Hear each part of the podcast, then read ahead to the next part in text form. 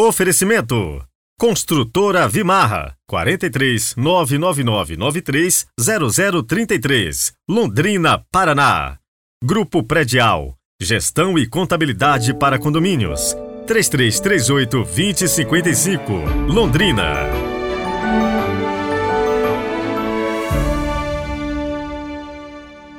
Olá, bom dia! Hoje é segunda-feira, 30 de outubro de 2023 e hoje quero logo mandar aquele super abraço para Karina Vaz, de Moeda, Minas Gerais.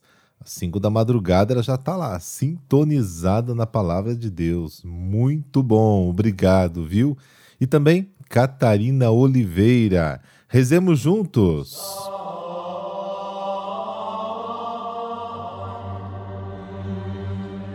Pelo sinal da Santa Cruz, livrai-nos Deus, nosso Senhor, dos nossos inimigos. Senhor Deus Todo-Poderoso, que nos fizeste chegar ao começo deste dia, salvai-nos hoje com o vosso poder, para não cairmos em nenhum pecado e fazermos sempre a vossa vontade em nossos pensamentos, palavras e ações. Amém.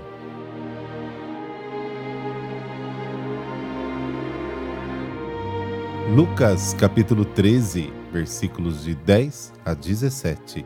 O Senhor esteja convosco, Ele está no meio de nós. Proclamação do Evangelho de Jesus Cristo segundo Lucas. Glória a vós, Senhor. Naquele tempo, Jesus estava ensinando numa sinagoga em dia de sábado. Havia aí uma mulher que fazia 18 anos. Estava com o espírito que a tornava doente era encurvada e incapaz de se endireitar. Vendo-a, Jesus chamou-a e lhe disse: Mulher, estás livre da tua doença. Jesus colocou as mãos sobre ela e imediatamente a mulher se endireitou e começou a louvar a Deus. O chefe da sinagoga ficou furioso porque Jesus tinha feito uma cura em dia de sábado.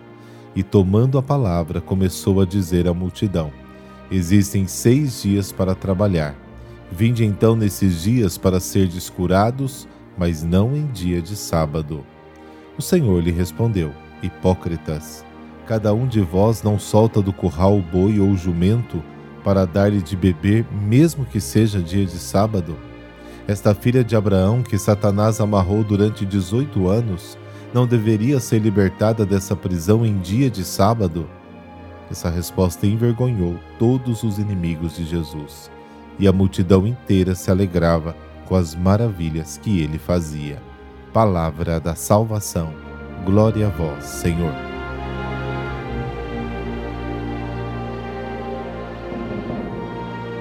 Esta mulher representa a situação da humanidade antes da vinda de Jesus. Está sob o domínio do espírito maligno, doente, encolhida, toda curvada para o chão, incapaz de se levantar e olhar para cima. Mas Jesus olha para ela com compaixão, fala com ela, impõe-lhe as mãos. O líder da sinagoga é alguém que não sabe reconhecer os sinais do tempo da salvação. A sua interpretação da lei, o seu obstinado apego à tradição humana, a sua falta de compreensão do amor e da misericórdia para com uma criatura humana doente não lhe dá a capacidade de compreender os sinais do tempo da salvação. O destino deste homem e de todos os adversários de Jesus é a vergonha, diante do povo e do tribunal de Jesus. Jesus dá um novo significado ao sábado, ou melhor, devolve-lhe o seu significado original. A lei do sábado está a serviço do homem, e Deus é glorificado por qualquer pessoa que mostra misericórdia para com as pessoas. E nesta passagem, a pessoa recebe novamente de Jesus a sua dignidade e a sua justa consideração. Não pode ser considerada menos que um boi. Jesus, na verdade, quebra o domínio de Satanás, que se manifesta no pecado, na doença, na morte, e liberta o homem do peso opressivo da lei. Sábado se torna dia de alegria para todos. A criação encontra sua perfeição na obra salvífica de Jesus. O homem que se abre ao amor de Deus não encontra o julgamento, mas a salvação e a libertação definitiva. A enfermidade, segundo a mentalidade do homem da Bíblia, não é apenas uma disfunção do corpo, mas a invasão de um espírito maligno que desgasta e interrompe o fluxo das forças da natureza. Jesus estende as mãos sobre o doente. É uma atitude com a qual derrama sobre ela o seu espírito que afasta o espírito do mal. A mulher curada glorifica a Deus porque reconhece na obra realizada por Jesus uma manifestação da sua onipotência e da sua bondade. O chefe da sinagoga está indignado e escandalizado com a comoção ocorrida no lugar sagrado, e sobretudo porque no próprio local onde se celebra o sábado é transgredido o mandamento do sábado. O entusiasmo da multidão pode ter causado alguns transtornos, mas inconvenientes como esses são bem-vindos todos os dias. Para o chefe da sinagoga, o milagre é relegado entre as obras servis que não são permitidas no sábado. Há seis dias em que se deve trabalhar. Portanto, venha nesses dias para ser curado e não no sábado. Para responder a pessoas tão ignorantes, Jesus não recorre a um argumento teológico bíblico, mas dá um exemplo prático como levar o burro ou o boi ao bebedouro mesmo no sábado. A hostilidade dos judeus contra Jesus é, portanto, preconcebida, infundada e injusta. Não são as obras em si que irritam o chefe da sinagoga e toda a classe dominante judaica, mas a ressonância que produzem.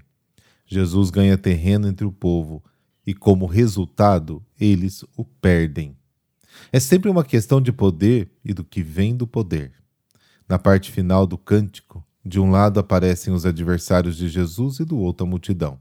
Os adversários ficam irritados, envergonhados, enquanto a multidão fica entusiasmada e convencida do poder de Jesus. Uns condenam, desaprovam, rejeitam a obra de Jesus. Outros o exaltam até o ponto de regressar à sua fonte, Deus, de quem provém e a quem sobe a glória causada pelas obras de Cristo.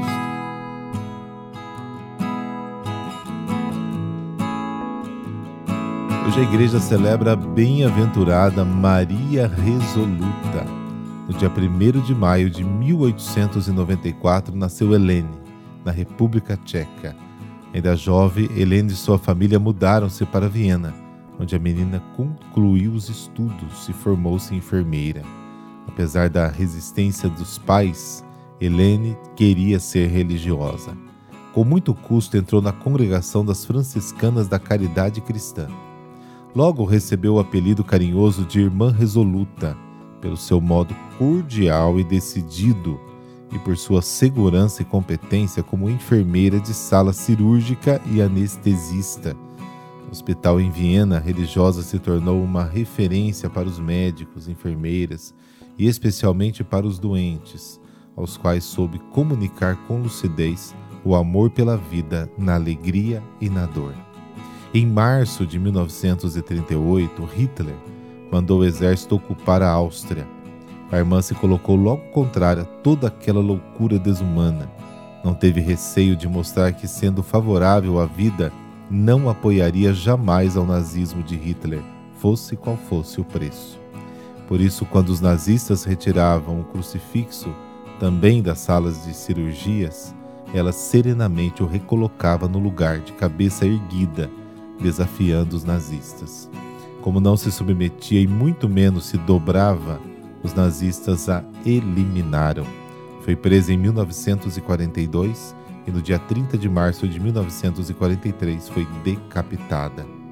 Antes de ser executada, Maria Resoluta pediu para dizer às suas irmãs: Por Cristo eu vivi, por Cristo desejo morrer.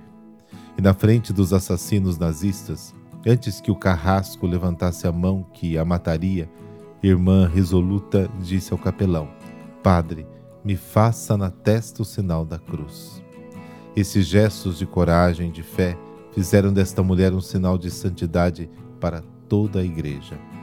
Deus, Pai de amor, que escolheste os homens e mulheres para manifestar sua glória ao mundo, dai-nos, pela intercessão de Santa Maria Resoluta, alcançar as graças necessárias para nosso bem viver neste mundo, preparando-nos para alcançar as glórias da vida eterna. Amém. Abençoe-vos o Deus Todo-Poderoso, Pai, Filho Espírito Santo. Amém. Ótima semana para você e um dia abençoado. Até amanhã.